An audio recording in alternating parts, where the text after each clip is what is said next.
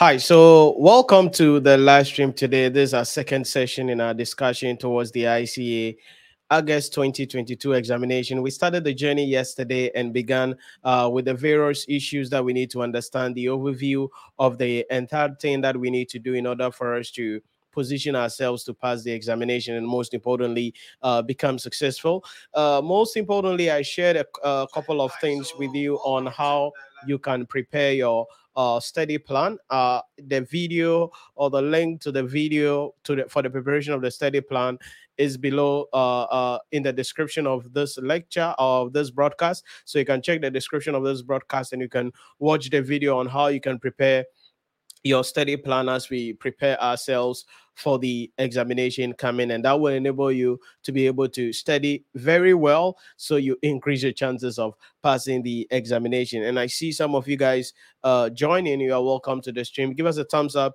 uh when you join uh the lecture. It helps us a lot to be able to reach uh students and the videos to be pushed as well. And remember to share the video as well with others so that together we can reach as many students as possible. Tonight i want to share uh, my thought with you on some of the key uh, topics that you need to focus on in the respective subjects so that you can strategize and design your study out so that just from the uh, word go as we begin our journey, you will know the topics that you have to focus on in whatever subjects that you are writing and the areas that you need to optimize in order for you to increase your chances of ultimately passing the examination. So let me know if there are any questions you have for me. Put them in the comment section for me if you're joining us on Facebook or put it in the chat if you're joining us on YouTube. I want to hear from you. Let me also know um, the subject you are writing so that I can give you some specific strategies on uh, how to learn those specific subjects and also to be able to increase the chances of passing uh, the examination in that regard. So uh, let me bring up my screen real quick and then let's uh, get excited about our discussion today and uh, let's begin the journey in that case. So let's see. Let me have a better interface here. Okay, so um, as we discussed yesterday, we went through a couple of uh, things that you need to understand in order for you to uh, prepare well for the examination. I discussed with you the uh, way you need to study in order to increase your chances of passing the examination.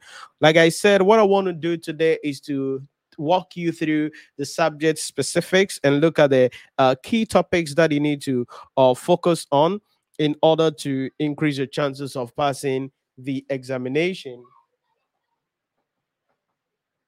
In order to increase your chances of passing the examination, ultimately, there. Now, so um, one of the issues that we raised concern on uh, yesterday, which was uh, really a topic for discussion, was the issue relating to uh, subject combination. And I think we addressed uh, that pretty well yesterday uh, because in order for you to pass the examination, the subject combination is something that is uh, also vital that we need to be able to look out for at the end of the day. Because if you don't have the right combination then you will not be able to be uh, in a better position to pass the examination. So having the right combination is really an, an ultimate thing that you have to pay attention to when it comes to how you'll be able to pass the examination so let's see. Uh, let me share my thought quickly on the subject combination, and then we're going to be uh, getting into uh, some key topical issues that we need to look out for as we prepare for the examination and how we can uh, pass the exams in that case.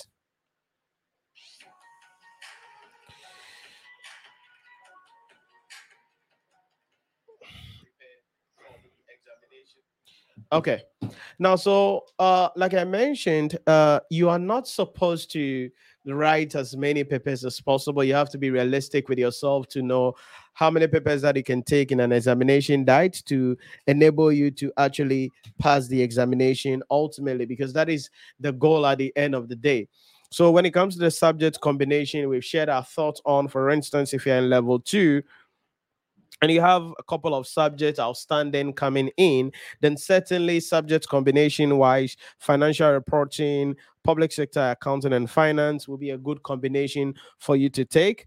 Then probably financial management and then management accounting will also be another combination uh, that will be appropriate for you to uh, take as well if you are writing um, these papers. Then uh, audit and assurance, and then uh, principles of taxation will also be another combination that you can uh, take there in that regard. Now, note that uh, these papers, uh, something like public uh, tax, it has no relationship. Something like audit, it has no relationship. These are papers that are independent on their own, uh, generally at the end of the day. But these are a number of combination that we can uh, have there.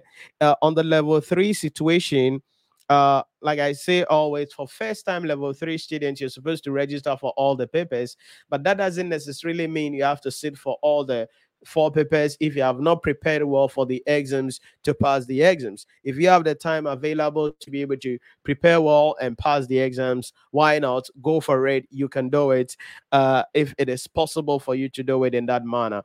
However you can do corporate reporting and advanced audit and assurance then after that, you can take uh, advanced taxation and then the strategic case study. Notes that the strategic case study paper is a paper that is expected to be written as the final paper or the last paper because of the uh, fact that it is actually going to be bringing thoughts coming in from all other angles uh, at the end of the day. Now, certainly, if you're in level one, and that means you're now starting up, then financial accounting and business law will be a good uh, combination if you are going for two papers at the end of the day then certainly uh, management uh, business management and information system or business management and then um, that is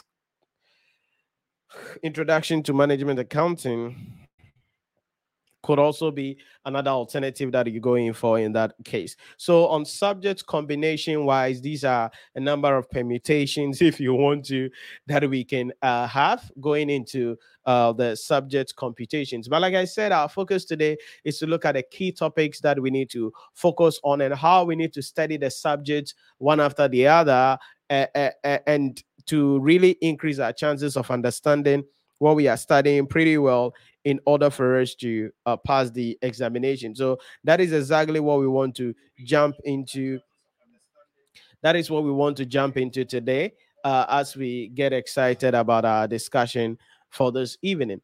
So certainly, let me know in the chat box what papers are you writing, uh, what what subjects are you writing. Uh, put in the chat box for me let me know the comment section for those of you joining us on Facebook. Uh, put in the comments or the chat box for me. Let me know the subjects you are writing.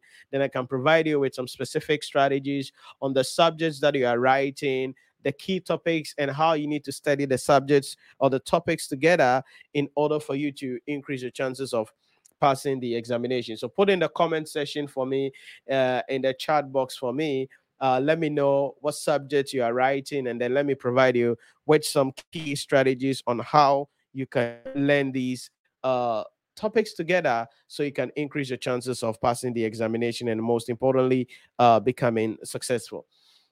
So I'm going to be starting with uh, a number of the discussions as we I wait on you for some of the topics or some of the subjects that you are writing, and I'm seeing some comments coming in. I'm going to be taking them real quick as we continue with our discussion. So let's say uh, you're writing financial reporting.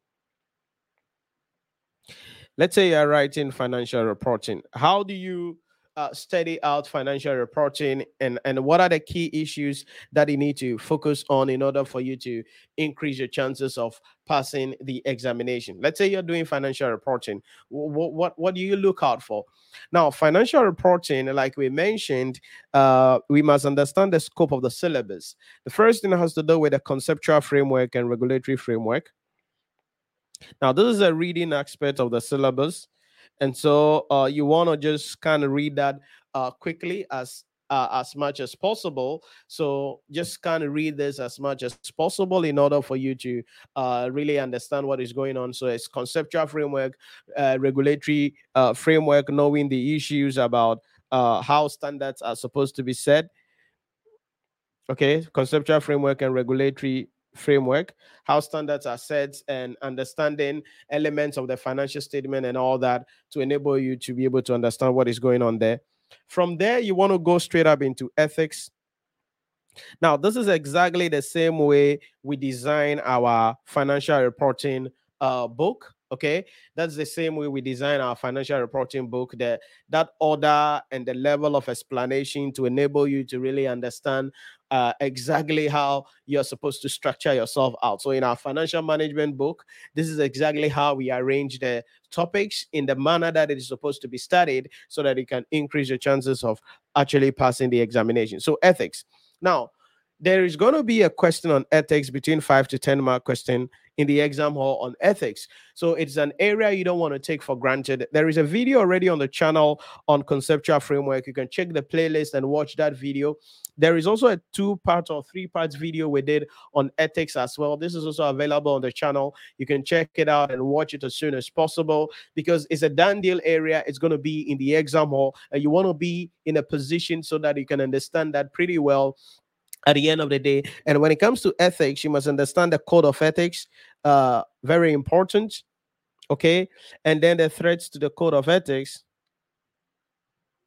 But most importantly, it's not just about chewing and memorizing what the code of ethics are and what the threats of code of ethics are, like the self-interest threat, the self-review threat, the advocacy threat, the familiarity threat, uh, the intimidation threat. Okay, it's not just about understanding these threats, but it's about how to read a question and understand the question pretty well. Because in the exam, or the examiner may ask you, what are the code of what are the ethical and professional issues that must be considered in the scenario, ethical and professional issues that must be considered in the scenario. And then number two, you, you the examiner will ask you the recommended courses of action that must be uh, taken okay? The recommended courses of action that must be taken by the accountant in order to mitigate or eliminate the threat that has been or the ethical issue that has been identified. So it is not just about yeah i understand the threats i understand the code of ethics. It's about knowing how to answer the question and that is exactly what we took our time to do uh, uh what we took our time and did in the uh, our financial reporting book. So if you get a copy of our financial reporting book, you see the way we treated the code of ethics, uh, the, the topic as ethics as a whole, and how the questions are going to be answered, and some trial questions, some some practice questions in the book as well, to enable you to be able to really understand exactly what is going on at the end of the day. And it is crucial for you to understand this because it's a done deal area that is going to be coming in the exam hall. Now, immediately you finish with the ethics, you want to go straight up and go and look at interpretation of financial statement because it's also a done deal area that is going to be there. Okay, so interpretation of financial statement. This is ratio analysis. Okay, this is ratio analysis. It's going to be in the exam hall. Now, when it comes to ratio analysis, it's about knowing how to calculate the ratios, knowing how to interpret the ratios, but then there are some times where the examiner is going to be uh, bringing in interpretation of the ratios, but then also doing some further adjustments to the financial statements even before you uh, calculate the various ratios that must be calculated. And then there are some theory areas about ratios also that you need to understand, like the importance of ratios, the limitations of ratios, or the uses of ratios. You must understand all these as well as you go uh, in in that case. So conceptual framework, regulatory framework, read that quickly. Qualitative characteristics of financial statement. Ethics is something that is crucial, is going to be there. You make sure you read that carefully because the examiner is going to be bringing that up. Ratios. I mean, it's it's a it's it's an interesting area. Again, if you look at our uh, a book on financial reporting. We took our time again to l- explain how to calculate the various ratios, how to interpret the various ratios with guiding principles, and also with practice questions to enable you to be able to calculate the ratios. And we look at the ratios from the various perspective there is that the examiner is likely to set questions on traditional ratios, ratios where you need to adjust the financial statements, and other forms of ratios. And that is also well explained in the in our financial reporting book. And that is the third thing that you want to make sure you uh, take care of in that case. And then right after that you come to issue in relation to the ifrss i mean i mean the accounting standards cannot be overemphasized now the accounting standard is all other things being equal going to cover 40% of the exams 40 marks 40 marks. In other words, you're going to be having a dedicated 20 mark question on the standard. Then you're going to have another 20 mark question on single entity uh, financial statements. Now, when it comes to the single entity financial statement, this is where you're preparing the uh, statement of profit or loss, the statement of changes in equity, uh, the statement of financial position, the cash flow statement. So either the examiner will let you do these or will let you do the cash flow statement. But it, no matter what you're doing, as far as you are dealing with single entity financial statements, the footnotes are all going to be on accounting standards. So the IFRSs are critical. That is something that you need to make sure you know very well and understand very well uh, as you go into the exam. And on the channel here, we have covered almost all the key standards that you require in order for you to pass the examination. So all I will say is go to the, our accounting standard series playlist on the channel and then watch the standards because we've spent time to look at all the key standards that you need to focus on, like the IAS 16 property, plant, and equipment. IAS 12 income tax, IFRS 9 financial instruments. We've spent time to look at all these IAS 37 provisions, contingent liabilities, contingent assets, IFRS 16 leases, uh, accounting for let's see accounting. We've looked at all these uh, on the channel. We spent some time to look at IAS 38. We looked at IAS 36. Now, if you happen to uh, enroll in our full course on our online study portal. You get access to all the lecture videos covering all of these things as well. And also, you get access to our ebook and question kits, which has questions to the uh, so uh, which has questions to the discussions that are being done and you also get access to join our live stream lectures definitely uh, when we start from next week going at the end of the day so these fundamental standards must be known as you head on to the exam hall ias 33 earnings per share we cannot overemphasize uh, the importance of this standard as well. So it is something that you need to make sure you understand and pay attention to very well. So that is the fourth category, the IFRSs. It is 40% it's 40%. And this accounting standards are a lot. I mean, if you look at our book on financial reporting, we covered all the standards that you need to know. All the standards, all the standards. And there are a little m- much, but then there are a couple of them that you need to pay attention to pretty well because definitely they are going to be in the exam hall. So before you get excited about it, note that this is a 40% of the exam hall. So of the exams you're going to write. So it is then important for you to be able to know how you can understand these standards. And the way you learn these standards is to learn them together. They are connected. Okay? These standards are connected. They are not on individual standards. They are not isolation. They are not on their own. Because if you're learning a standard like IAS 16, it, it has a connection with another standard like IAS 40. It has a connection with another standard IFRS 5, non-current asset held for sale. It has a connection with IAS 36 impairment of assets it has a connection uh, with ias 37 provisions contingent liabilities contingent assets it has a connection with ias uh, 12 income tax you must know about that. It has a connection uh, with a number of other standards ias 23 borrowing cost. Then it has a connection with ias 20 uh, government grant. So you realize that in order for you to really increase your chances of passing the financial reporting examination you must learn the standards together. They are not the standards are not individual standards. The standards are not just on their own. The standards are not just something that you say, Oh, I've mastered IAS 16 now. No, because a question may call on you to apply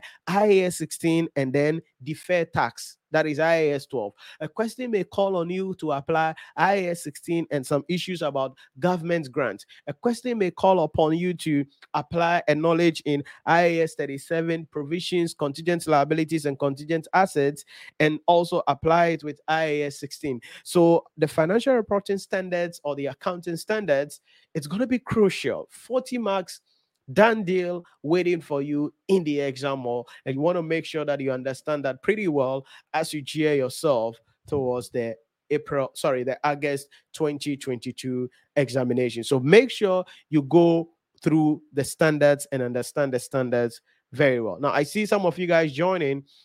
Uh, comment in the chat box. Let me know what subjects you are writing. I'm providing you with the key topics that you need to focus on to pass your exams in the respective subjects. So put in the comment section for me. Let me know the subject you are writing, and then let me share my thought on uh, the key topics you need to focus on, and most importantly, how you can study that subject and how you can study the topics together. What do you do first and second, and how you structure yourself out to be able to pass the examination. So put in the comment section for me if you're watching on Facebook, and then put in the chat for me if you're watching us on YouTube. Let me know the subject you are writing, and let me share some thoughts on the key areas that you need to focus on.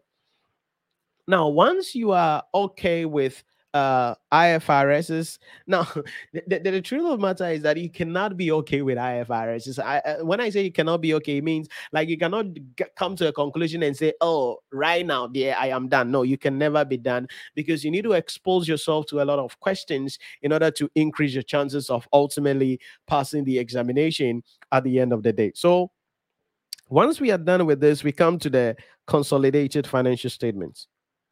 Okay, consolidated financial statements. Consolidated financial statement. This is a 20 mark done deal also waiting for us in the exam hall. So you need to make sure you understand the issues relating to consolidated financial statement. Now, when it comes to consolidated financial statements, there are a number of few issues that you need to understand. That there are some uh, accounting standards that you need to pay attention to. We have what we call the IAS 28 accounting. Uh, uh, how do we call it? Um, the issue relating to um, investment in associates. You must understand that we have IFRS uh, 3, business combination, IAS 27, separates financial statement and consolidated uh, financial statement. Uh, we have IFRS uh, 10, consolidated financial uh, statement uh, also there. So there are a couple of standards that relates to uh, this. You need to know how an entity can get control. You need to understand the meaning of what we mean by significant influence okay? You need to understand how goodwill is dealt with uh, why we can have a negative goodwill and then treatment of that particular goodwill in the books of the company. You must understand all of these. So if you are doing financial reporting consolidated financial statement is one of the basic topics that you are going to be looking out for in the exam hall. And the way you excel in the exams at the end of the day or naturally overall at the end of the day is going to be uh, knowing these topics and knowing how to structure yourself out at the end of the day. So that is what you need to understand when we talk about the issue relating to financial reporting. This is the structure of financial reporting generally. Now, I have seen some people actually starting with consolidated financial statement, blah, blah, blah, and all of those things. Now, the reason why I don't subscribe to that uh, school of thought is that in consolidated financial statement, you're going to be applying some of these basic accounting standards. Because in consolidated financial statement there will be depreciation. In consolidated financial statement there may be provisions. In consolidated financial statement there may be issues about borrowing costs. In consolidated financial statement there may be some adjustments that you need to pay attention to. For that reason i always do uh, uh, uh, subscribe or tell people that let that be your last or the last but one uh, topic that you look out for in that particular case. Now, remember, this blueprint I'm providing for you here is for your own studies. Okay. Now, if you're attending tuition somewhere, your lecturer may not go in this particular order okay because every uh, lecturer has a way of teaching the subject there is nothing like right or wrong uh, at the end of the day but this is for your own learning or your own study uh, time so that you can structure yourself out. Because remember, like I say all the time, uh, nobody owes you anything. Okay, the fact that you have paid money and you're attending lectures somewhere does not mean they will provide you with everything that you need to pass the examination. So you have to take your life into your own hands and make sure you know you have covered everything that there is to be covered. So you put yourself in the spots to be able to pass the examination. And that is very crucial.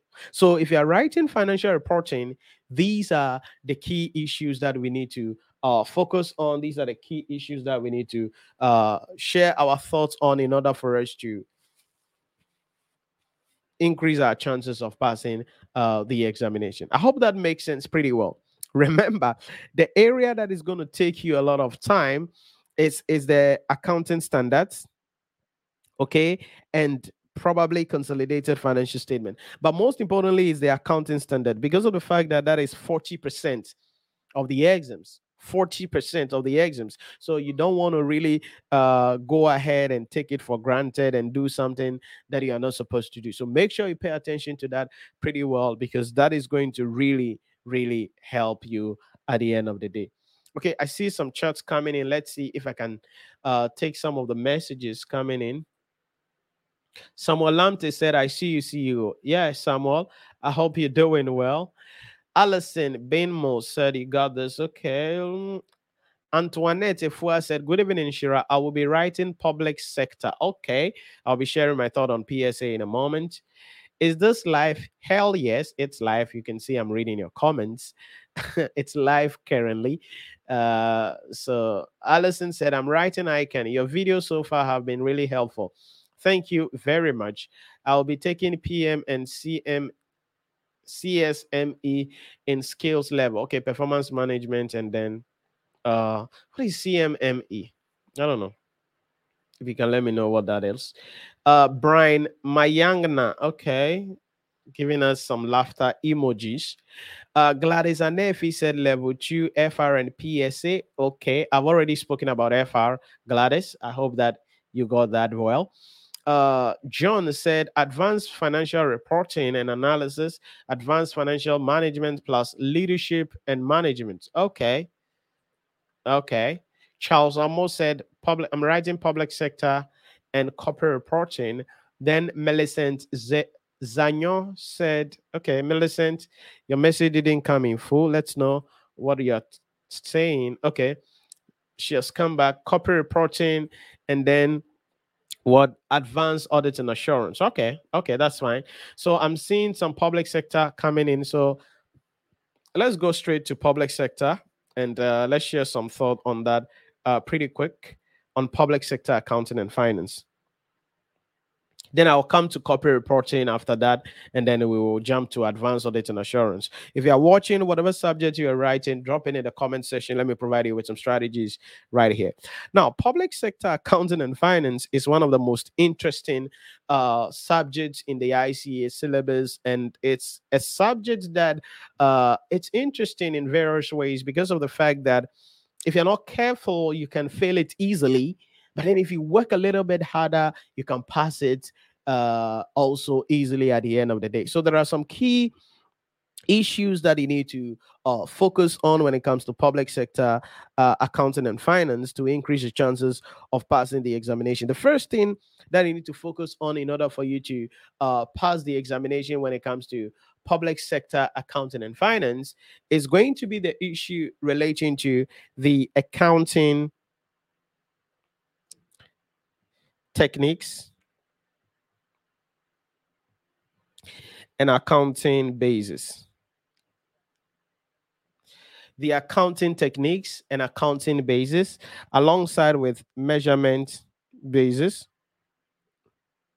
That is the first thing you need to focus on that. Now that is the that is crucial because this is the beginning aspect of the syllabus and this is where uh, you you actually begin the journey generally uh, at the end of the day. And so when we talk about accounting techniques we are talking about issues such as uh, vote accounting. Okay? Now again if you have our public sector accounting and finance book, we cover these things in much detail when it comes to dealing with uh, public sector accounting. And we have a book also on public sector accounting and finance available. So, vote accounting, uh, fund accounting, commitment accounting, all these have been uh, uh, issues that you need to look out for. These are accounting uh, techniques. Okay you need to make sure you understand this uh, pretty well. That is the introductory aspect. Then accounting basis. These are the accounting concepts and those things. So we have the cash basis of accounting, uh, accrual basis of accounting. We have the modified cash basis and modified accrual basis of accounting.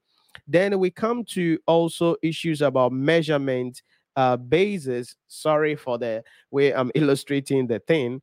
Now, when it comes to the measurement basis, this is where we are talking about. Measurement has to do with the, the, the determination of the amount at which a transaction is supposed to be carried or an item is supposed to be carried in the financial statement of the entity. So when it comes to measurement basis, we have what we call the fair value, the value at which an asset can be exchanged or a liability settled. Okay, so fair value, that it's a measurement basis. Uh, value in use is a measurement basis. Historical cost is a measurement basis. You must know about uh, replacement costs. Is a measurement basis that you must uh, know about at the end of the day. So that, that is the first key area that you need to focus on the accounting techniques, vote accounting, fund accounting, commitment accounting. Now, under fund accounting, you're going to be learning the various fund of uh, government. For instance, when it comes to the various fund of government, we have the consolidated fund, we have the contingency fund, we have the Ghana Education Trust Fund, we have the Sinking Fund, we have the COVID 19 Fund, we have all other fund, and chances may, many of the funds have been collateralized uh, by the government of Ghana for loans, uh, generally at the end of the day. And allegedly, I mean, one time in Parliament, the Minister for Roads and Highway also was was made mention of the fact that even the COVID nineteen, the e levy that has been issued, it's it, the fund will be collateralized to take loan uh, at the end of the day. So many of the public fund of Ghana, I mean, has been collateralized actually at the end of the day they've used it as a collateral facility for loans so the funds are not able to execute what they are supposed to execute because I mean the loans must come in to be used to handle various other aspects of the economy or run various uh, machinery of government at the end of the day. So th- that's the first key area that you need to uh, focus on, and this is going for Charles, uh, going for Gladys, going for Antoinette, uh, uh, Efua, uh, or is it Efua? I don't know. Yeah. So, I mean, that's the first key aspect we need to focus on there. Once we are done with that, we come to the second issue, and that is going to be the PEFA. The second issue is going to be the PEFA. That is primary. It's another key fundamental area that you need to uh, focus on because definitely one way or the other, the chief examiner has said it has become something that is fundamental. So that is the issue relating to um, public expenditure and financial accountability framework, the public expenditure and financial accountability uh, framework. So it is very important to understand the PEFA. Now, the, the reason why you need to understand the PEFA also is that it is going to help you in, in interpretation of financial statement, which is another key topic in the syllabus. But you need to understand the PEFA very well. You need to understand the key pillars uh, of the PEFA uh, pretty well. Uh, the importance or the objectives of the PEFA, you need to understand that pretty well. The limitations of the PEFA, you need to understand that pretty well. Then also issues relating to uh, how we use the PEFA to evaluate the performance of government. Usually, the purpose of the PEFA is to assess the uh, efficiency of the public financial management system of the government, okay, that it's working well or it's not working well at the end of the day. So PEFA is another crucial area for public sector accounting and finance students to be able to understand that pretty well as you go into the exam hall. Once we get PEFA right, the next thing is going to be revenue management and expenditure control. Revenue management and expenditure control. Now, this is another fundamental area. The reason why this is important is that this will help you in final accounts, that is financial statement preparation, and also ratio analysis. That is interpretation of financial statements. Okay, so it is important for you to understand revenue management and expenditure control. When we say revenue management and expenditure control, what are the sources of revenue to the government? Now, when you talk about sources of revenue, you are looking at both the central government and also the local governments. Okay, so ministries, departments, agencies. Then the local government is the metropolitans, municipal, and district assemblies. So what are the sources of revenue to them? We must know these. What are the expenditures that government uh, incurs at the end of the day? We must know these. How does government control public expenditure? How does government control uh revenue losses at the end of the day? How does government ensures that it increases revenue? So revenue management and expenditure control it, it's it's a little uh bulky area uh, especially if you are going to uh, look at our book on public sector accounting and finance is a, is a bit bulky area but like i said the knowledge there is needed for you to prepare the financial statement which is a 20 marks question coming in and also for you to analyze the financial performance and financial position and financial condition of the government at a given uh, date. So that is a third the third key area that you need to uh, focus on pretty well then we come to the issue relating to um, the IPSAS. Now, the IPSAS, uh, that is why I always uh, recommend people to do the IFR and then PSA together. This is one of the reasons because the IPSAS are just uh, like uh, a mirror of the IASs and IFRSs. So when it comes to the IPSAS, we have uh, the IPSAS 17, that is property, plant, and equipment. It is just like IAS 16. We have the issue relating to IPSAS uh, 16, that is investment property. It is just like IAS 40. Then we have the IPSAS 12, it is just like uh that is inventory it is just like ias uh 2 then we come to the issue relating to ipsas 5 that is borrowing cost that is the same as ias 23 uh in the uh, fr class uh, at the end of the day or the cr class uh, at the end of the day. Then we come to the issue relating to uh ipsas 9 and IPSAS 23. Now, in, in, in, public sector, there are two IPSAS that cover uh, the issue relating to revenue. So we have revenue from exchange transactions, revenue from non-exchange transactions. So IPSAS 9, IPSAS 23. IPSAS 9 is revenue from exchange transaction, which means that government receives the revenue and gives something in return, whilst IPSAS 23 looks at revenue from non-exchange transaction like taxes, like grants, donations, those things are covered by IPSAS 23. And the idea there is just similar to what you know in IFRS um, 15, revenue from contract with customers.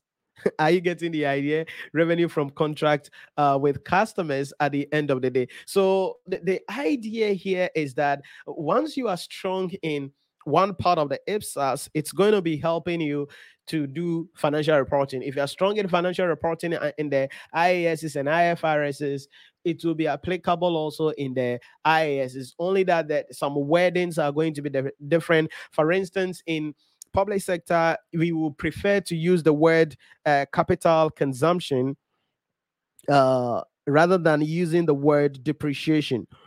Okay, it's the same thing, or consumption of fixed assets.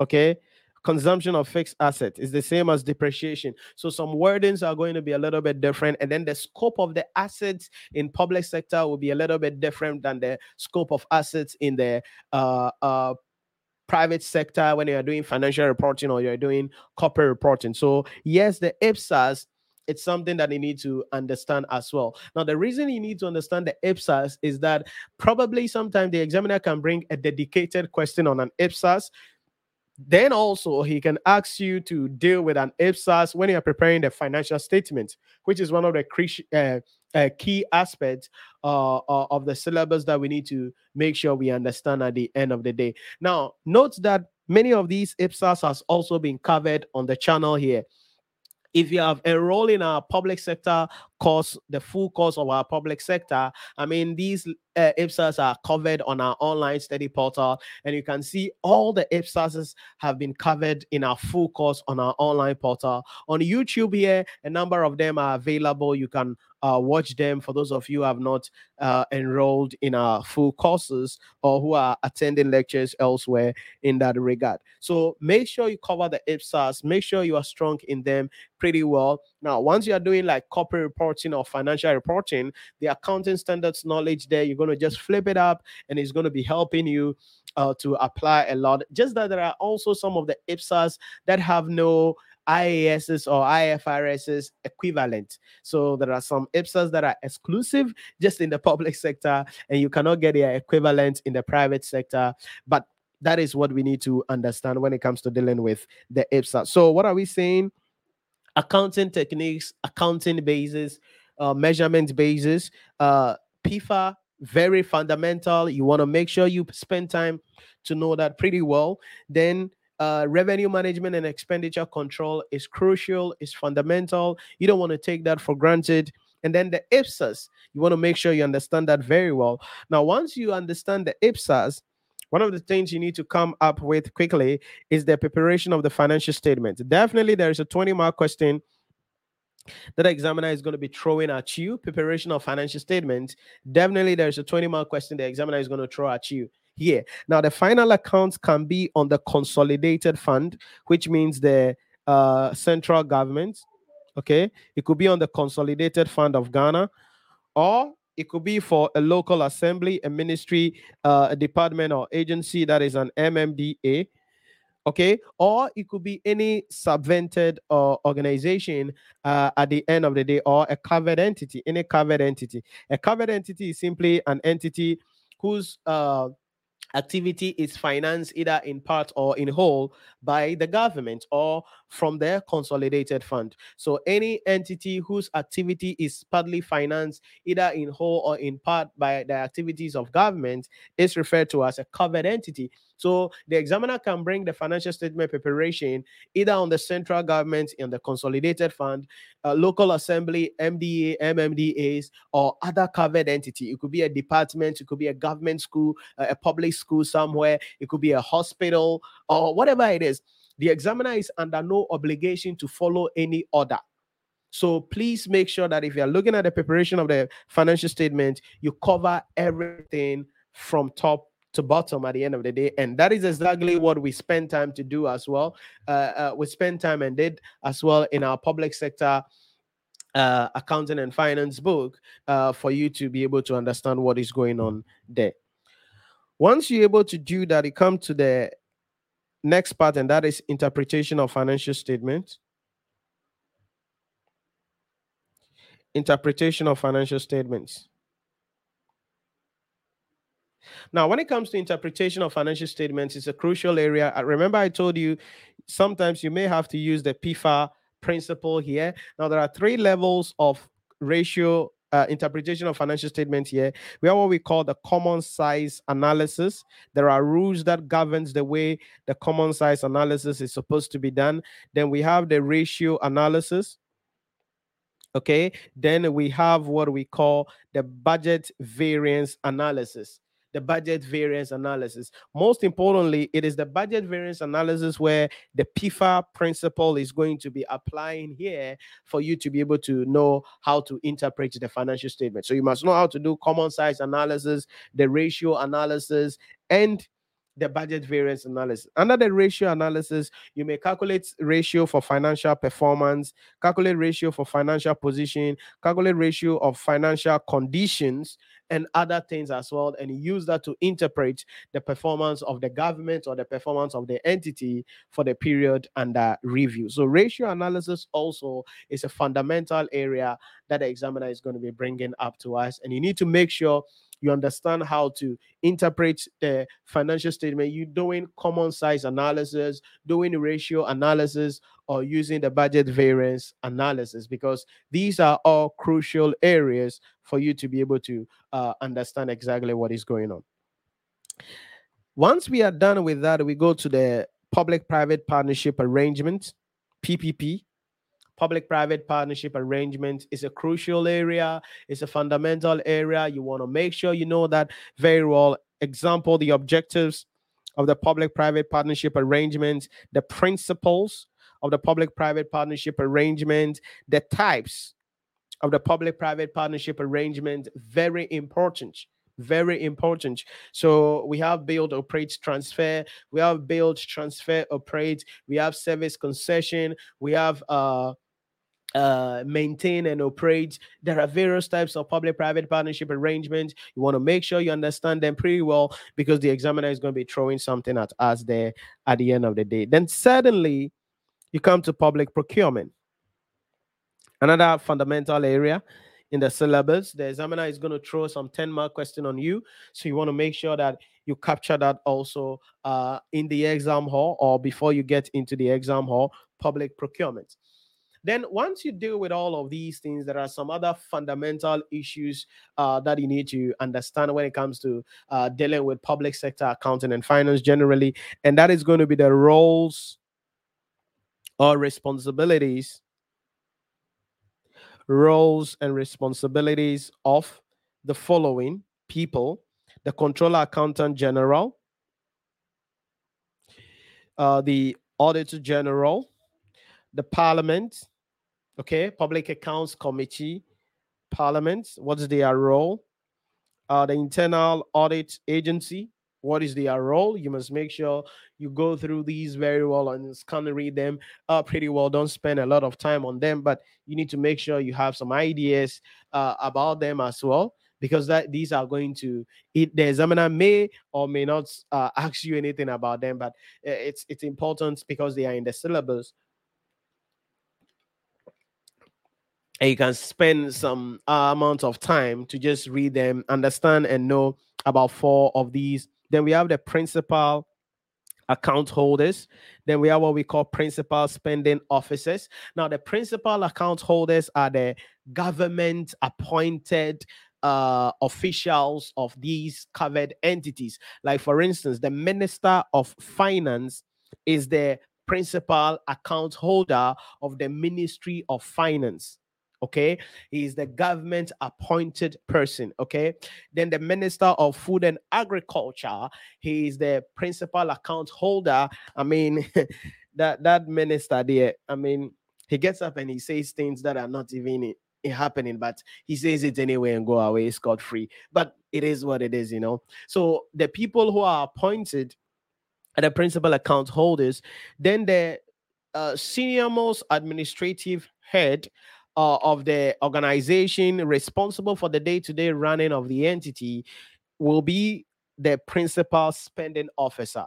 Now, note that the one responsible for the day-to-day running of the organization can also be appointed because if you have the chief executive officer for state enterprises for instance they, they are appointed so in a way they are representing like principal spending officers because they are responsible for the day-to-day running of the organization uh, as well as they are seen as people who are appointed and so they are principal account holders so it's like they are wearing the double hats to represent what they are doing at the end of the day in that particular case. So we must understand the roles, the responsibilities of these institutions and these uh, group of people uh, in that regard. Then definitely the boss himself, Minister of Finance and economic planning what is his responsibility what are uh, his roles uh, at the end of the day. Now so that is also something that we need to uh, take away there at the end of the day. Then generally the last part is going to be budgeting and budgetary uh, control as well okay? Budgeting and budgetary control or budgeting in the public sector.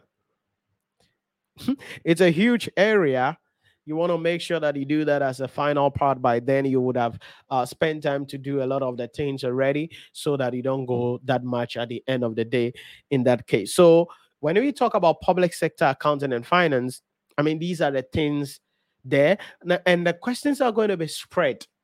The examiner will try as much as possible to pick questions from almost all the aspects that I have mentioned. Okay, 10 marks from here, 2 marks from here, 3 marks from here, 20 from here, 5 from here, 3 from here, like that. Because his objective is that in each examination diet, he will be able to cover as much as possible at the end of the day. So if you're writing public sector accounting and finance, this is the thing that you need to understand. My takeaway for you on public sector accounting and finance is for you to, like I mentioned earlier, make sure that you are familiar with some of the IPSAS very well. Make sure you are okay with preparation of the financial statement. Make sure you are strong in the uh, interpretation of financial statements. Okay, interpretation of financial statements. Make sure you are also strong when it comes to dealing with the issue about the accounting uh, techniques, accounting bases, and then measurement bases. Make sure you are strong in those things very well. And also public private partnership arrangement. I mean, if you're able to be strong in these areas, I mean, public-private partnership arrangements, we got 10 marks coming in. The accounting uh, techniques, accounting policies, uh, uh, measurement bases, that's also another 10 marks coming in. Done deal in the exam hall. Interpretation of financial statement between 15 to 20 marks. Final accounts, maybe 20 marks coming in then the knowledge of the IPSAS coming in about five to 10 marks also coming in. So you want to make sure that at least these areas you are really comfortable with. Then, like I said, revenue management and expenditure control, you want to make sure you understand that pretty well as well. So these are what you must understand when we talk about public sector accounting and finance. I see some of you guys joining. You are welcome.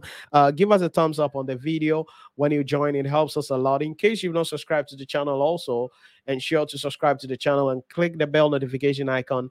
That way, when I go live, you will be the first person to be notified by YouTube. Now, I see some questions coming in. Let's see if I can uh, look at some of the uh, questions or some of the concerns. Let me know what subjects are you writing. Uh, put it in the comment section for me and let me provide you with a blueprint on the way you study the subjects and the topics and the key issues in the topic that you need to focus on to optimize your chances of actually passing the examination. So let me know in the comment section uh, what you're doing Let's see. Do I have anything coming up? Charles Amo on Facebook said, please, can I have your online timetable for PSA and corporate reporting? Public sector accounting and finance is on Monday, uh, 6 p.m. to 9 p.m. Corporate reporting is on Saturday, 9 a.m. to 12 noon uh, as well on corporate reporting. You can WhatsApp uh, the number scrolling below the screen 0501149296 and it will be uh, sent to you as well. We are we're going to be starting officially our live lectures uh, on monday that is 2nd of may 2022 and uh, that is where we're going to be starting our lectures. And uh, we're going to have 12 weeks uh, to learn. And we're going to be having also some evening and uh, sorry, some Saturday, Sunday sessions coming on later on to practice questions. Then we're also going to have our executive revision masterclass to help you to pass the examination. So, really, I mean, that is how we've designed our program in that case. So, PSA is on Monday, 6 p.m. to 9 p.m. Corporate reporting is on Saturday, and that is going to be um, 9 a.m. to uh, 12 noon. Then let's see some other uh, do we have some other topics or some other subjects coming up? I see corporate reporting and audit and assurance. Let me run through corporate reporting really quick. Now, corporate reporting, I've spoken about financial reporting already. So, corporate reporting, I mean, the same idea. Corporate reporting, there is a 10 mark question on ethics. That examiner is going to be bringing 10 marks. It's a done deal area. So again, like I said, if you get our book on corporate reporting, I mean, we spend our time to really cover its volume one and volume two. Okay, unfortunately, I mean, these are old design. I don't have the new design here. So uh, in corporate reporting, for instance, we have the volume one and volume two, and uh, we covered everything, especially ethics, how you answer the ethics questions how you answer the ethics question so that you can actually get a 10 mark question coming in at the end of the day. So make sure you are strong on ethics. Then ratios, okay, interpretation of financial statements. It's a done deal area. Corporate reporting, you must make sure you understand that pretty well as you go into the exam hall. Uh, and that is uh, important there. Then you come to the issue about specialized transactions specialized transactions. Now, when it comes to specialized transactions, we are looking at two things broadly. Okay. We're looking at two things broadly. We are looking at business valuation, very crucial area. Business valuation. Then we're going to be looking at also the issue relating to financial reconstruction and corporate reorganization.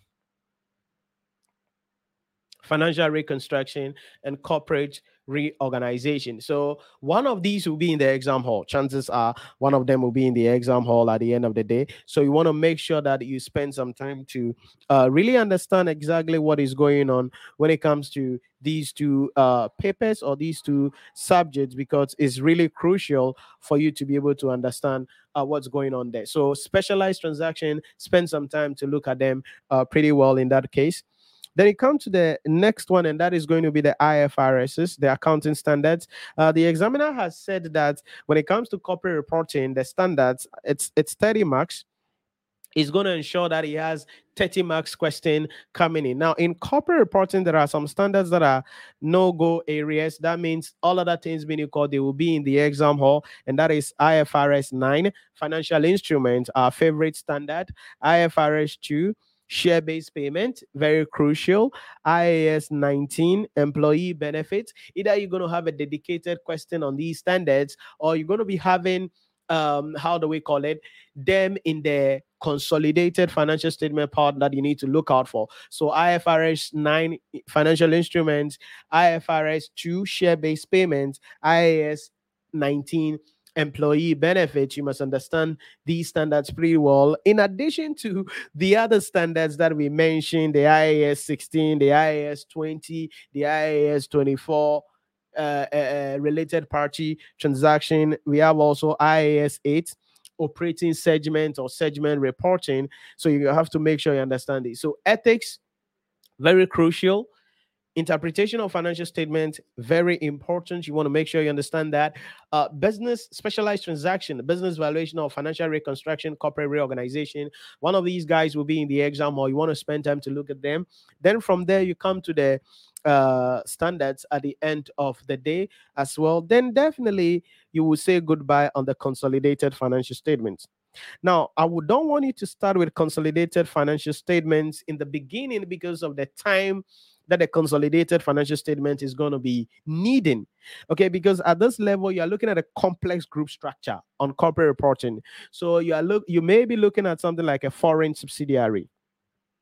Okay, how do we deal with foreign subsidiary? How do we deal with consolidated cash flow? Okay, how do you deal with consolidated cash flow? Okay, how do we, do you deal with complex group structure?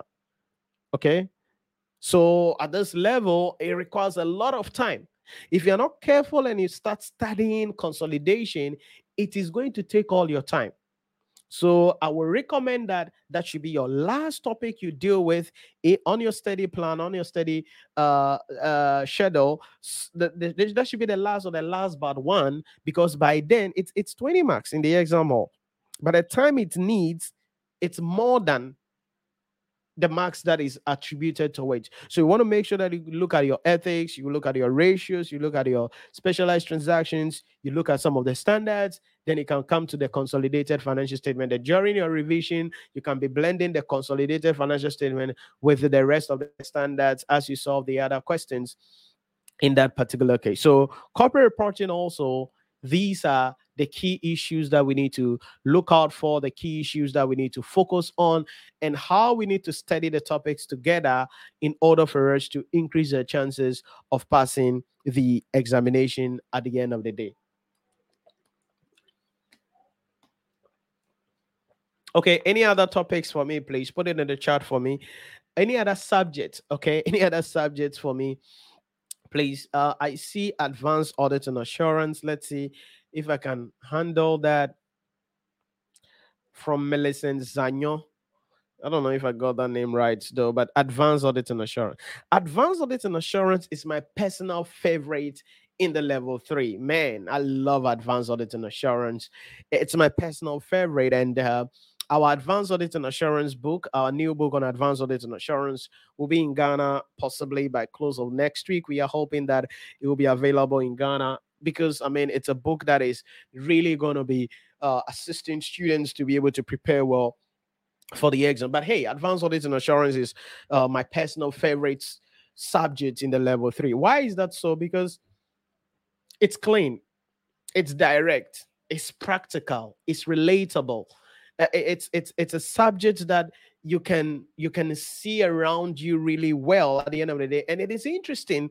The more you dive into it, generally at the end of the day.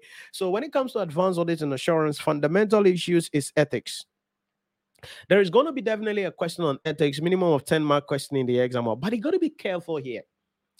The way the ethics question is set in advanced audit and assurance is different from the ethics in corporate reporting. So, yes, you're going to be learning still the fundamental code of ethics, integrity, objectivity, professional competence and due care, confidentiality, professional behavior. You're going to be learning the threat, the self interest threat, the self review threat, the advocacy threat, the familiarity threat, the intimidation threat. You're going to be learning all that.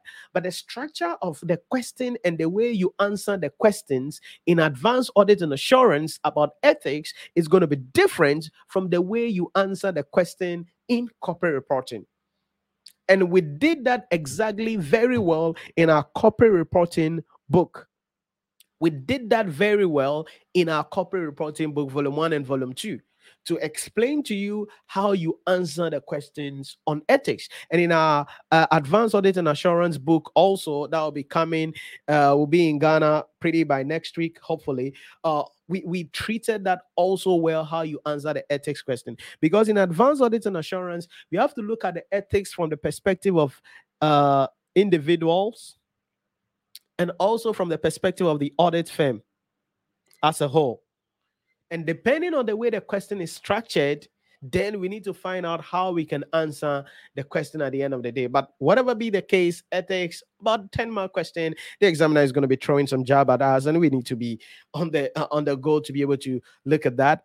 Then audit planning and risk assessment. Boy, this is one of the one of my interesting topics that you can know about because I mean risk assessment, audit planning and risk assessment. It, it's it's really interesting. I mean, uh, what do you do before you accept an audit engagement? How do you plan the audits? What are the things you look out for? How do you assess the risks that is related to the audit that you are undertaking? Then materiality level, preliminary materiality, performance materiality. How do you set the materiality threshold? There is something about this in the exam hall that the examiner would definitely throw at you, and you need need be able to understand the various risks that we are exposed to. So we have the business risks, we have the audit risk, and we have the risks of material misstatement. You must understand all of these things. Very interesting. The audit risk is simply going to be the inherent risk, which is be in the company, the control risk, which is because of the company as well, and then the detection risk. Really, these two add up together to give us the risks of material misstatement. So you must understand audit planning and risk assessment. Now, let me say this. If you're doing advanced audit and assurance, don't think that you are going to be reading, reading, reading, reading, reading. It's not about reading. It's about understanding what you are reading practically. What does this what does it mean? How is it done? That is why I said, and, and the way the syllabus is structured, and depending on whatever book you're going to be using or uh, whoever is going to be teaching you, you must make sure that this is really practical, down to earth to enable you to write. Now, remember, this is a written paper. Because it is a written paper, you're going to be writing English grammar. So you want to make sure that you understand what you are reading pretty well. You understand the lectures very well so that when the question is asked, you know how to word out your questions. And that is exactly what we try to do in our advanced audit and assurance uh, book to assist students to prepare well for the examination. Then, once we deal with audit planning and risk assessment, another key area is audit evidence. Boy, audit evidence. I cannot overemphasize this. Audit evidence and audit procedures. Definitely, there's a question waiting for you in the exam hall about audit evidence and audit procedures. Definitely. Definitely.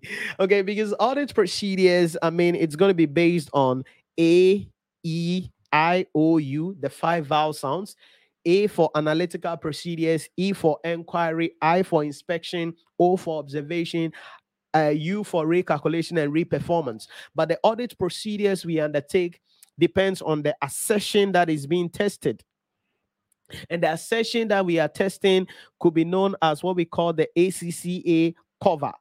I mean, that is just a mnemonic we use to explain the various assertions. We have the accuracy, we have cut off, we have completeness, we have allocation, we have right and obligation, we have valuation. All these are assertion that is being tested. So, based on the question that is said before us, we will know the assertion that is being tested. Then we can design the audit procedures that we are undertaking at the end of the day. So, definitely there is a question for you waiting on the eggs uh, for us in the exam or on audit evidence and then what?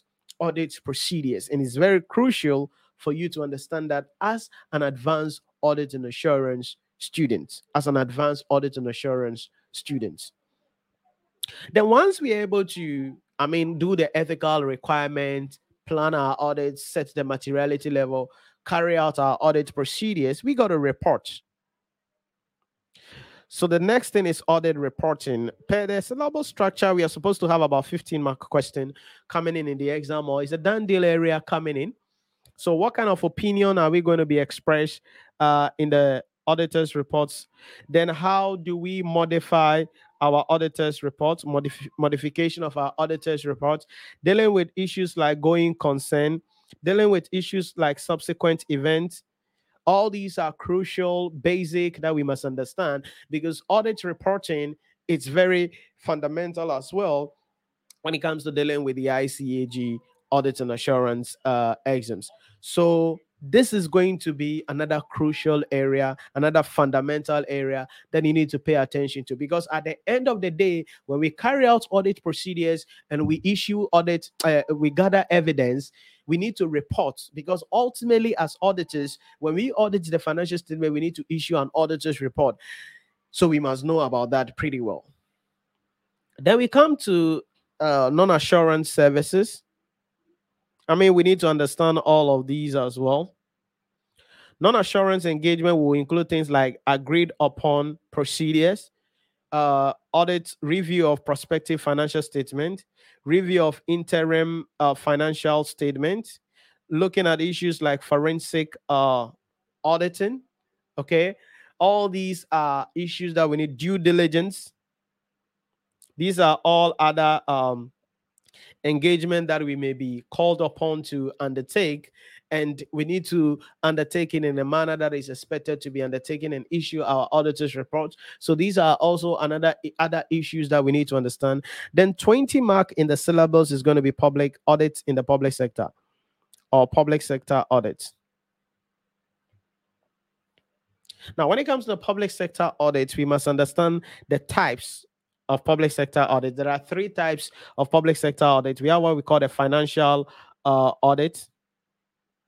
Okay, we have the compliance audit, and we have the um, financial audit, compliance audit. What's the third one? Oh, performance audit. I cannot forget that. So financial audit, compliance audit, and then performance audit. We must know the types and how they are performed, they are undertaken then certainly we must know issues relating to the role of the auditor general the role of public accounts committee the role of internal audit agency uh, the role of um, um, how do we call it?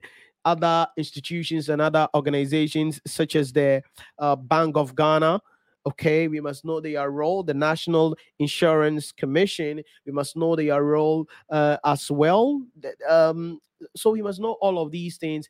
Then certainly the auditor general's report we must know about that as well at the end of the day uh, because that is crucial for us to know about that as well. So that is public sector audits. That's public sector audit. So when it comes to advanced audit and assurance these are the key issues that we need to, the key topics, and how they are connected with each other. So you start with ethics, then you come to planning and risk assessment. You come to audit evidence, audit procedure, because they are going to be together. Once you, as you're undertaking the audit procedure, the evidence are going to be coming in. Then you're going to be reporting. Then there are other engagement that you undertake. Then there are some other topics that you must know about, like money laundering. Okay. Like money laundering. I mean, it's one of the topics there. Then uh, auditor's liability. auditor's liability. It's also another thing that you must understand at the end of the day uh, as well there. So the auditor's liability is something that is basic and something that you need to uh, understand. So advanced audit and assurance, these are the key issues. But like I said, your best bet is ethics, audit planning and risk assessment, audit evidence, audit procedures, audit reports, and public sector audits.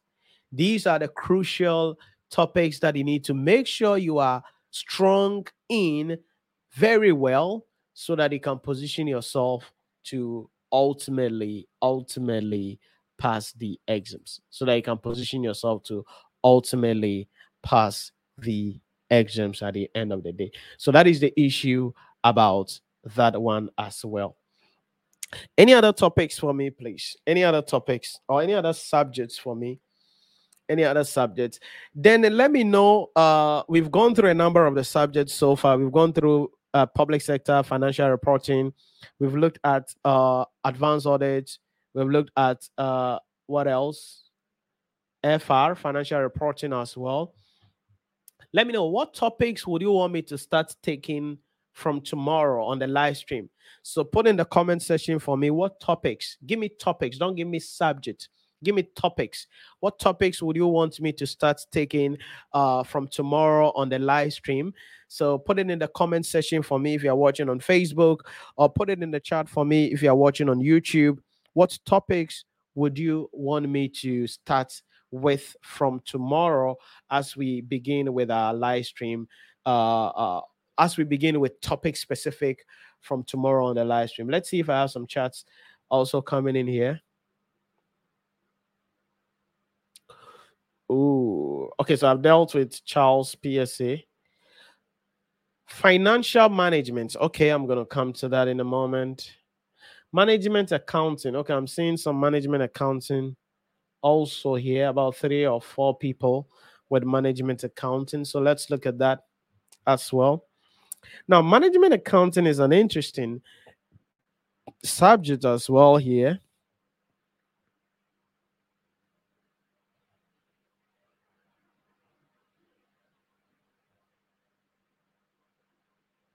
So, management accounting. Now, when it comes to management accounting, uh, what I would say first is that there are some fundamental topics that you need to understand. Okay, there are some fundamental topic that you need to uh, understand for you before you go into the exam hall generally uh, or before you even start management accounting proper there are some fundamental topics that you need to uh, understand very very critical i cannot overemphasize the importance of this so some fundamental topics you need to understand number one is absorption costing.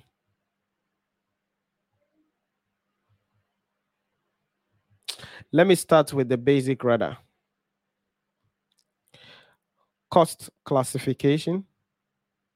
Now, if you are doing management accounting in your syllabus, the topics I'm about to list will not directly be in your syllabus. It's, it's not directly in your syllabus for management accounting in ICAG level two, but you need to know them before you start with the syllabus because you you need the understanding of these principles to be able to deal with the things that are in the syllabus because these are like level one issues but they are in the level two not directly in the syllabus but they are required for you to pass the examination or to understand the topics stated there so cost classification very important Marginal costing. Very important. Absorption costing. Very important. Very important. Then activity based. For activity based costing is in the syllabus. So you will see there. Activity based costing is in the syllabus. So you're going to see it there uh, generally. But cost classification, marginal costing, absorption costing, these are very crucial. These are very, very crucial. Now, under cost classification, we have classification of cost according to nature. We have classification of cost according to behavior. We have classification of cost according to function as well. Now, classification of cost according to nature is where we classify the cost according to the elements of cost. And there are three elements of cost. We have the material cost, labor cost, and then uh, expenses. Classification of cost according to behavior is where we classify cost into fixed cost, variable cost, and then semi-fixed cost. This is where the high and low method comes in. Now, there is the high and low method is where the examiner gives you total cost for uh, an activity or for an entity, but you need to split the total cost into fixed and variable. So you have to use the high and low method. It is not in the syllabus but it is a fundamental issues you are expe- issue you are expected to know before you begin to even dive in the syllabus. That is why I'm saying that these are fundamental issues I'm listing, uh, I'm talking about. These are fundamental issues. Then a classification of cost according to function is where we classify costs according to the departments which incur the cost. It's crucial, it's very important. You need to understand the marginal costing principle pretty well why is that important? Because you need the marginal costing principle when it comes to a key topic in management accounting called short term decision. So, when it comes to short term decisions, I'm going to share my thought on that in a moment. You are going to be applying the marginal costing principle. Also, when you're dealing with variance analysis, you may be using the marginal costing principle. Another Prince, another key topic that you must understand. The reason you need the absorption costing understanding very well is for a topic called budgeting and budgetary control in management accounting, and also for variance analysis.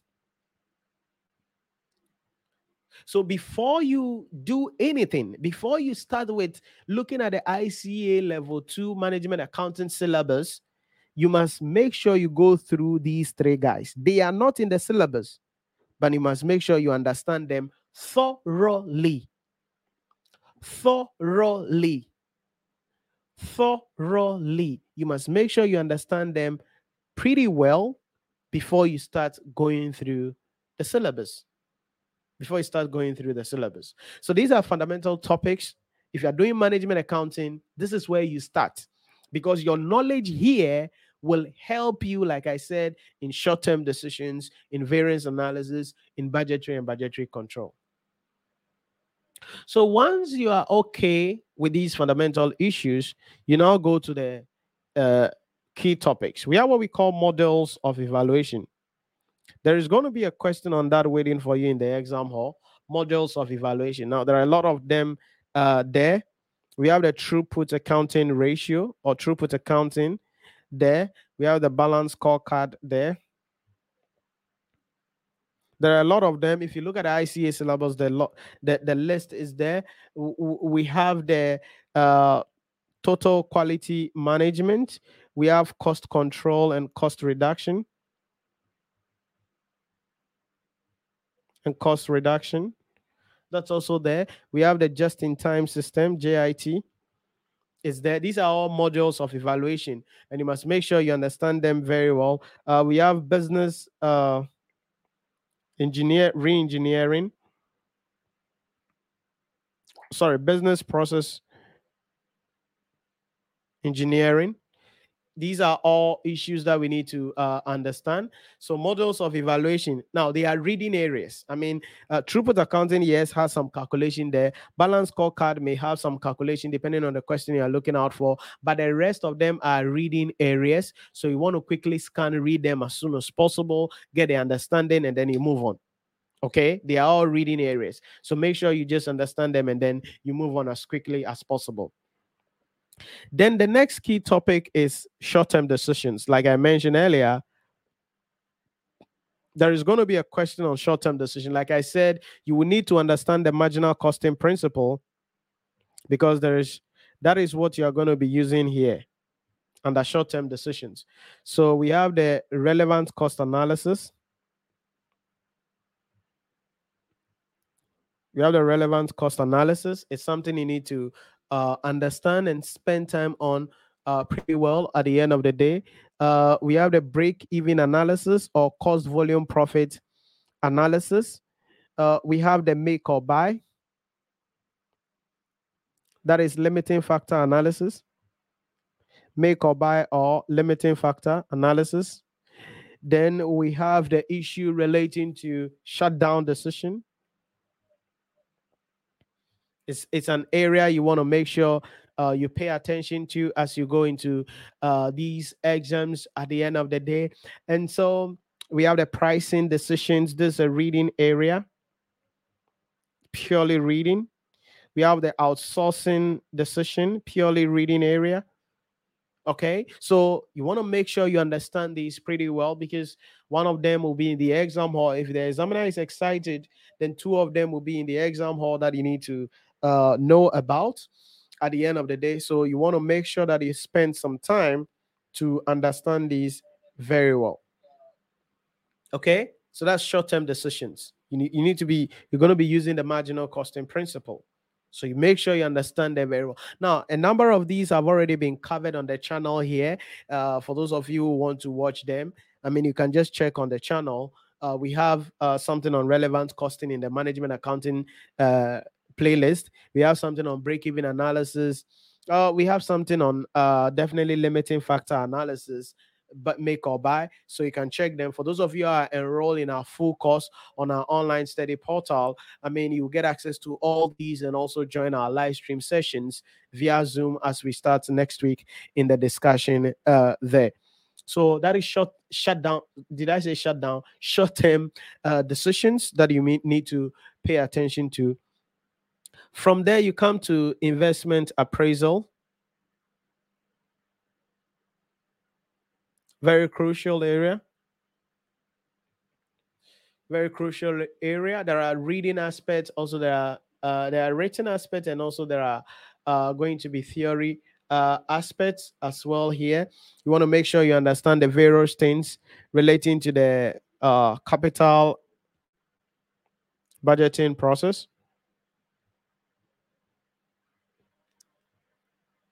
Then certainly the methods of evaluation. We have the accounting rate of return. We have the payback period. We have the discounted payback period. Uh, we have the issue relating to uh, the net present value. Then we have the uh, internal rate of return, which is also known as the break-even rate, which is also known as the rate at which NPV is zero, so all these methods of evaluation, you must make sure you understand them. Once you are through with these guys, then you look at the last two areas. Definitely variance analysis. I mean, it's a topic that the examiner is going to be excited about, and also budgeting.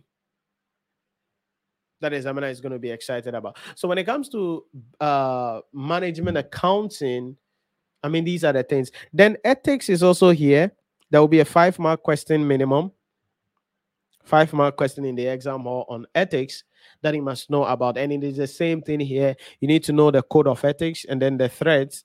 Here, the questions are usually direct uh, for you to be asked at the end of the day. So, when it comes to management accounting, also, these are the things that you must understand. Now, the questions will be about 60%, uh, 40%, or 65, 35 that means calculation and rating or comments.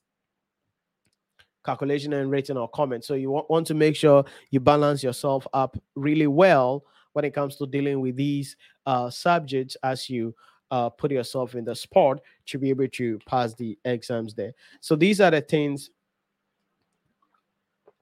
also about management accounting. Any other subjects for me? Any other subjects for me? Is there any subject that I have not covered?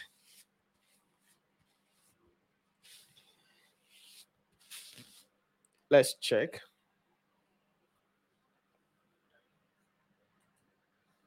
Let's see in my chat. Is there anything I've not covered? Godwin in team said, Inshira, I will write PSA and FR and I would like to be under your mentorship. Okay, so you can send us a message on WhatsApp. You can see the number scrolling below your screen, uh, 05011499296. And uh, the timetable and the details will be sent to you so that you can uh, get access to that as well. Uh, remember that we have copies of our public sector book uh, available. It is 120 Ghana cedis covering everything with practice questions and solution. With, with practice questions and solutions to help you to uh, prepare well for the exams. For those of you who are doing uh, principles of taxation, advanced taxation, also we have our book available. Buying this book gives you access to uh, get our PDF uh, guide on uh, the key principles you need to understand when it comes to dealing with taxation uh, generally as well. Then, certainly, we have our financial reporting book released just this month. Can you imagine that? 2022, just this month, we released it. It's fresh coming in for financial reporting. It's 120 Ghana cedis. Also, then the big boys corporate reporting students we have the volume one and volume two together that is 135 uh ghana cedis and you can uh, get access to these you call the number below your screen and we can do delivery for you nationwide wherever you are at you'll be able to get access to it and you can visit our website at inshirapremium.com and enroll in our course or download our mobile application and uh, enroll in a course at 390 Ghana cedis per paper. That gives you access to join our live Zoom sessions, which are starting on 2nd of May 2022. You join our live Zoom sessions, you get access to all the lecture videos, our ebooks, our question kits.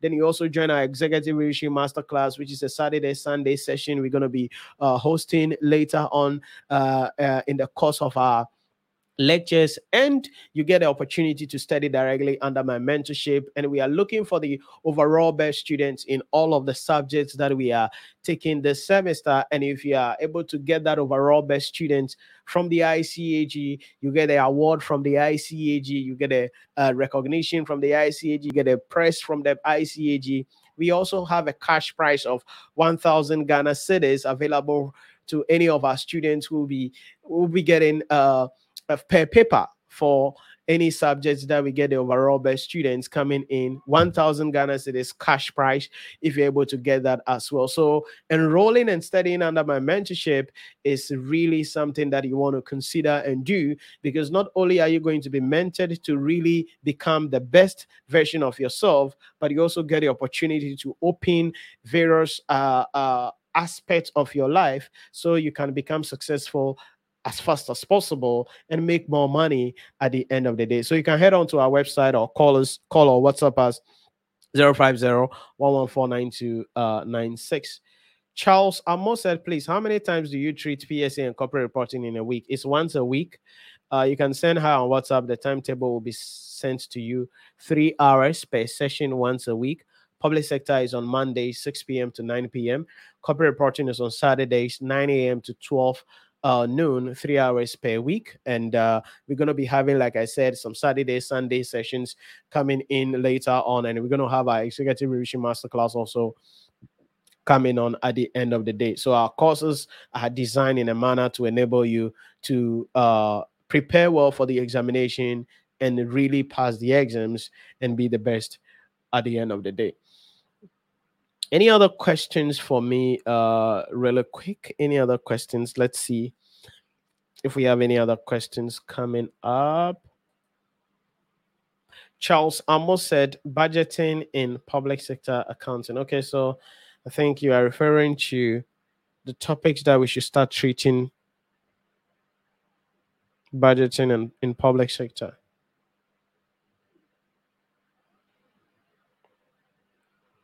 In public sector accounting. Okay. Then uh, let's see. Suleimana said advanced taxation. And then David Obin said advanced taxation, advanced audit, and corporate reporting. Okay, I've already spoken about advanced audit and assurance. I've spoken about corporate reporting as well. So maybe what we can take is advanced taxation. So let me run down advanced taxation also real quick. Let's see. Advanced taxation. Wow, advanced taxation. I mean, it's also a subject that it's, you know, pretty interesting in a way at the end of the day. Key areas to focus on to pass the exams include the following. Definitely the issue about corporate tax liability. Okay, corporate tax liabilities. Now, when I say corporate tax liability, that is a broad picture. Okay, now under corporate tax liabilities, there are a number of principles you must understand. Number one, you must understand the treatment of capital allowance. Very crucial there. You must understand the treatment of issues like financial cost and financial gain.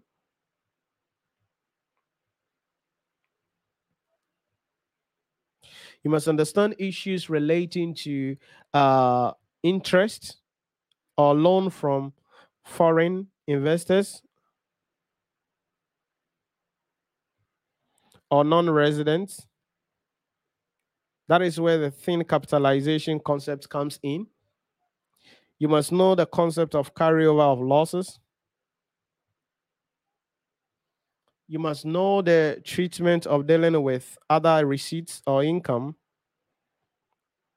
Like, for instance, when the entity receives dividend, how do we deal with it? When the entity receives rent income, how do you deal with it? When the entity receives any interest income, how do you deal with that? Okay. So when I say corporate tax liabilities, I mean, there are a lot of things under that. There are a lot of things under that. And in advanced taxation in our class, if you're learning under my mentorship, we're going to be taking you through all of these things for you to really understand them in much detailed very very well at the end of the day so corporate tax liabilities i mean it's a crucial area it's a fundamental area definitely there is a question in the exam hall waiting for you about corporate tax liabilities and understanding these principles will set a tone for you to pass the examination so that's the first key area we need to focus on then the second thing that we need to focus on will be the issue about um, standard tax planning measures.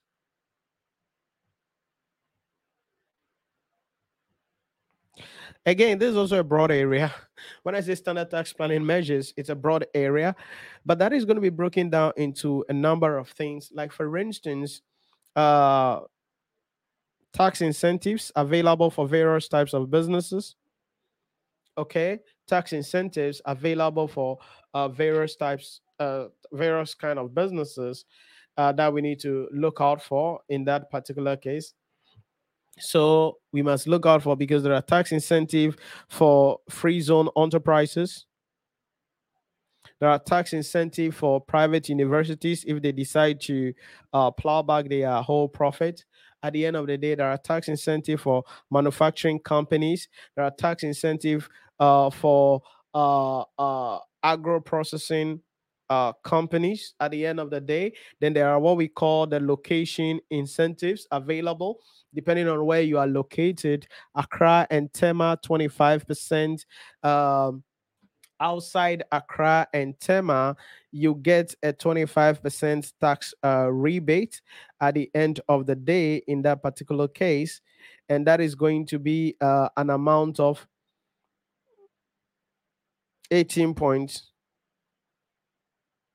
18.75 if you're outside Accra. If you're in other district capital, uh, regional capital, you're going to be having like Koforidua, uh, Cape Coast, Central Region, Cape Coast. Cape Coast, you're going to have 18.75. Uh, Koforidua, for uh eastern region i guess you're going to have 18.75 if you're in district capital you're going to be having a 50% tax rebate so that is 12.5 uh, percent coming in. So you have to know all of these tax incentive for these uh, businesses at the end of the day. Then the next thing has to do with uh, dealing with issues such as transfers, that is changing ownership.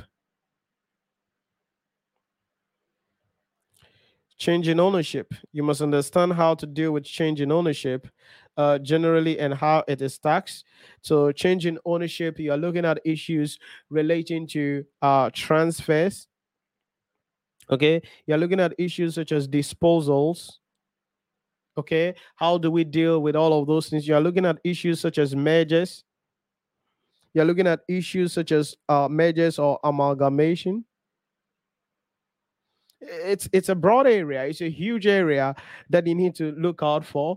Then under standard tax planning measures you are also looking at the uh, um, double taxation is a huge area that we need to look out for.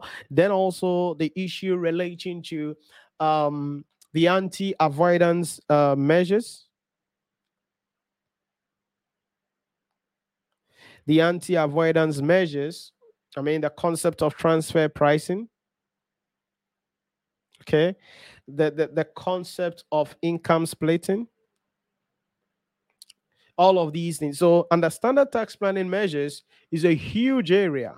And the examiner will be bringing a question coming in from there. About 30, 35%, 40% of the questions will be coming from standard tax planning measures. Very huge area very huge area. So you want to make sure you understand everything that is going on there pretty well as you prepare for the exams on advanced uh, taxation there. Then you come to the issue about taxation, mining, and oil exploration. I mean, these guys are similar, okay, but there are a couple of differences okay revenue sources to the governments uh, from these two areas and how you compute the taxes relating to these areas you need to make sure you understand them very well uh, at the end of the day. So mining and oil exploration huge area. You need to make sure you understand that very well if you're doing advanced taxation because certainly there's going to be questions coming in from there. So when it comes to advanced taxation, corporate tax liabilities, standard tax planning measures, huge aspect, and then issues relating to mining and oil exploration. These are the way uh the key issues about that's all about advanced taxation. Then there are some level two issues, okay, that the examiner always bring question on between five to ten marks level two issues. Like sometimes the examiner can bring income tax liability of individuals. So it means you need to go back to level two to go through some of those things in level two.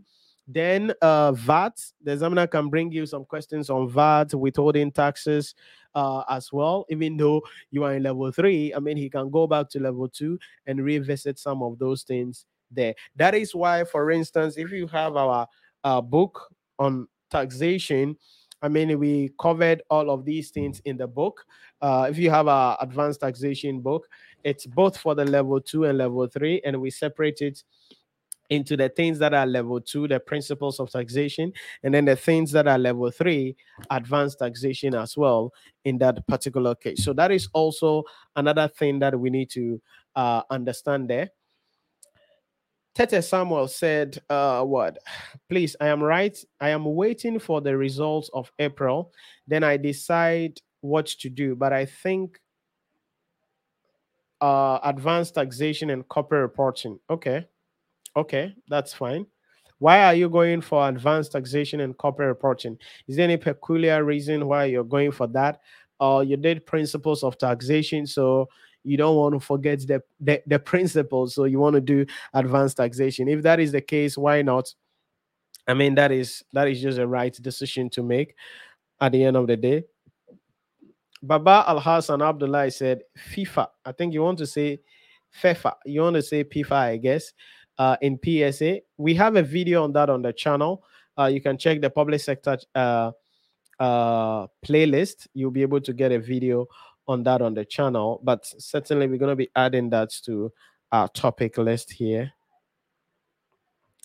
PEFA, Public Expenditure and Financial Accountability Framework. Okay, So I think that is all for the questions that I I received. I hope that I attended to all the questions, I guess. Okay, so that is it about that. And so generally when it comes to these subjects that you are writing, these are the key issues or the key areas that you need to focus on. Let me say that the exams is going to be both written and calculation for most of the subjects. For instance, if you are doing public sector, it's going to be written in uh, comments. Uh, financial reporting written in comments. Management accounting written and comments. Um, principles of taxation written. Did I say written and comments? Written and computation, written slash comments and computation uh, coming in there in that case. So your your ad, my recommendation to you is that in as much as you'll be learning, in as much as you'll be doing the calculation, spend time to write a lot. That is why, for those of you who are studying under my mentorship or who are going to be studying under my mentorship, I mean, we're going to be having performance evaluation tests. We're going to be doing assignments. And the purpose of these performance evaluation tests and assignments is to check issues like your handwriting, is to check issues like your cognitive uh, uh, alertness that is your ability to be able to construct simple sentence and express your thoughts on paper because there are some of you you can rattle you can speak something that looks like english but then if we give paper to you and we say you should write you don't know how to uh structure your thoughts and express it in a comprehensive manner for it to be understood. So uh things like ratio analysis you're going to be writing ratios. I'm going to be showing it on the screen for everybody, and I'm going to be marking it. We're going to be going through it, and I'm going to be laughing at you, your grammar, your handwriting. The purpose of all of these things is to be able to polish you pretty well before you go into the examination. And it's going to be intense uh, in that manner because chances are, if you don't participate in all these things, you wouldn't know how you are uh, so, like you wouldn't know that you you actually suck.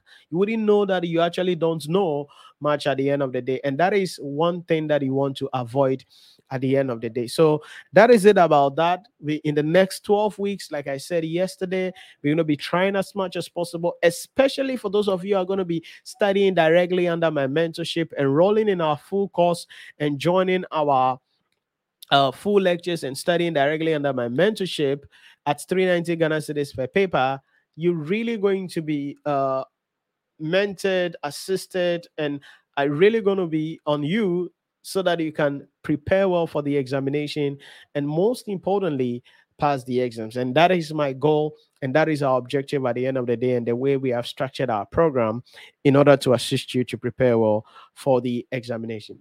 So that is it about that. Uh, we're going to be concluding around here uh, today.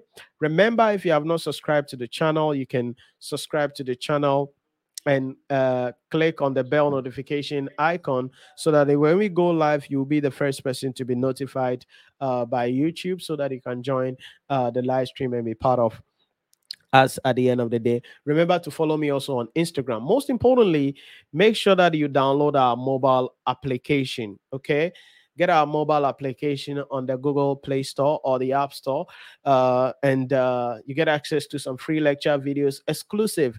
They are not available here on YouTube. They are exclusive in the mobile application. So if you download the mobile application, you get access to that.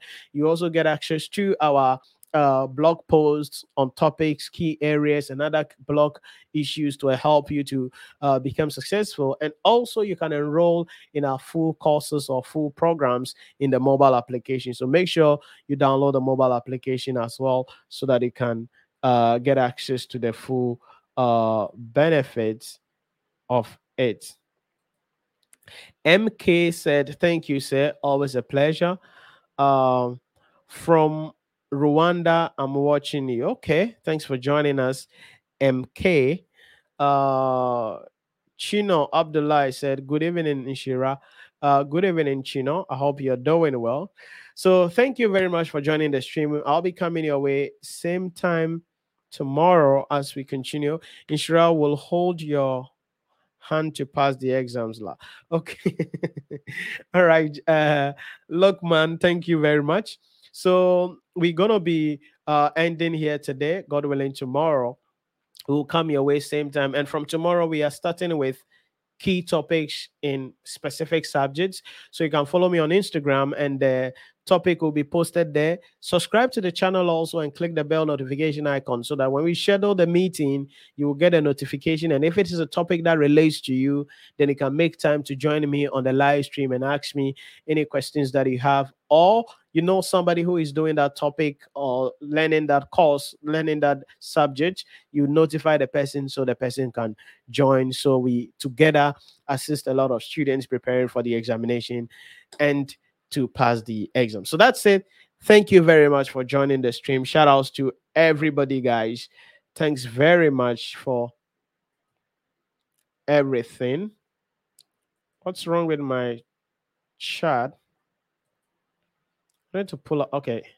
So Samuel, Allison, Brian, Gladys, John, Millicent, Charles, uh, Kiana, David, Godwin, Abubakar, Baba Al Hassan, MK Fanchino, Lukman.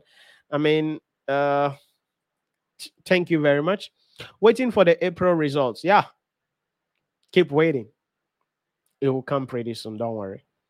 It will come pretty soon. So, wishing you all the best as you wait uh, at the end of the day. But like I say, always, as far as you're not going to chatter uh, yet, uh, your next papers, you can start preparing yourself up. You can start studying uh, for those papers uh, as well. Because if, if the, you, you know your next papers to write, you start studying. Okay, you start studying so that you don't put the time away because your mind is a little active from the shock from the exams. So you can as well leverage on that to start learning as soon as possible so that when the results come and it is okay i mean you're already studying you continue. If it is not to your liking then you just go back do your revision as well and then you prepare for the exams. But that's it about that. Thank you very much guys. I'll catch you same time tomorrow as we continue with our discussion. Stay safe and stay blessed. Bye bye